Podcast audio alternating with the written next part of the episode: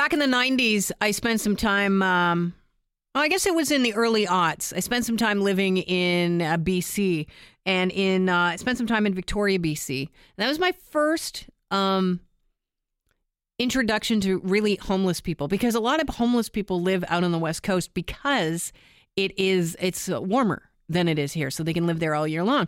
And I thought it was really interesting because along the main street in Victoria, there was a McDonald's, and all of the young homeless people would hang around the McDonald's. So what they did to, to get rid of them was play really cheesy music very loudly outside on to the sidewalk, and then you know every half hour or so.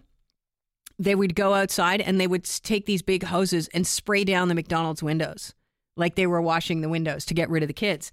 And so I immediately thought of that when I heard about the fact that the city's investigating uh, some complaints about these noise emitting devices that apparently sound like a mosquito hum and they give you a headache after a few minutes that are allegedly targeting young people near a small parkette in off Yonge Street. Apparently if you're of a certain age you can't hear it. Yeah. So But- it's designed specifically to For annoy your age group, Chris. young people. I'm, I think I might be on the cusp. You think so? Uh, well, they're looking out about this because it's in the outer walls of the, this building at 415 Yonge Street, uh, adjacent to the McGill Parkette. And Covenant House is nearby, and it offers shelter to homeless youth. And basically, uh, it- it's discouraging people from entering the park.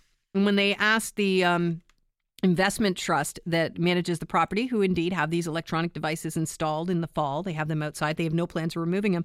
They said they're to augment security for our building and there's no deliberate attempt to keep people from using the parkette regardless of age. But to me, it just seems uh, bizarre that you should be allowed to put something uh, for security purposes on the outside of your building right beside uh, city owned property that's supposed to be used by everyone. You're supposed to have access to that. Like, sorry if you're right near a park where uh, kids that don't have a place to be are, are uh, starting to congregate. But that's where your building is. You know, manage it from within, but you can't put up a noise emitting device that is going to drive people away. To me, it looked as unfriendly as that McDonald's in Victoria. I don't know who the manager was at the time. I'm sure they don't do the same thing. But it was so obvious they weren't cleaning their windows.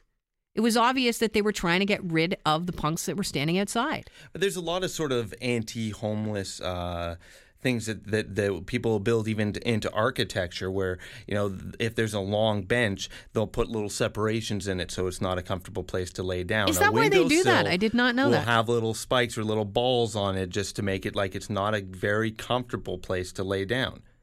Right, and that's and those are things that, that you'll do, uh, similar to when you put little spikes maybe on the top of a ledge to keep pigeons off. I know I'm comparing homeless people to pigeons, No, you're not. but You're I'm just- saying you don't. When you run a business, you don't want anything dirty hanging around out front, and that's why a business owner would do that.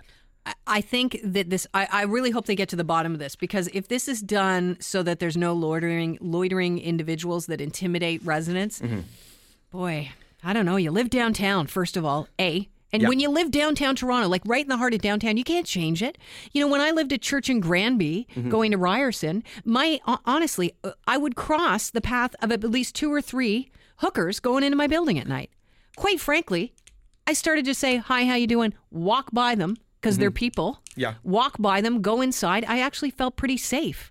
Well, it felt I- like there was activity outside my building. The experience that I've had with Toronto's homeless, at least, uh, has been that they're not too aggressive. I feel like if you the closer you go to tourist destinations, they're more and more aggressive. But at least down here, they're not very aggressive down near the waterfront.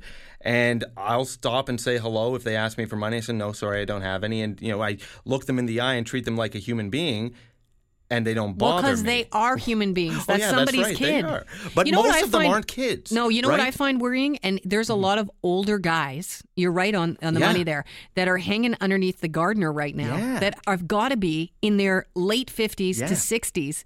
That are literally uh, that's that's their job is they've got because they have safety vests on and they walk to your car in down the light is green Mm-hmm. and they're still walking to the cars asking for money. And and I'm seeing far more middle-aged homeless in Toronto, at least. Yes. And they're not going to be affected by this mosquito thing that uh, that people are putting outside. I'm just curious. Can you hear it? What? You don't? Do you hear that? What?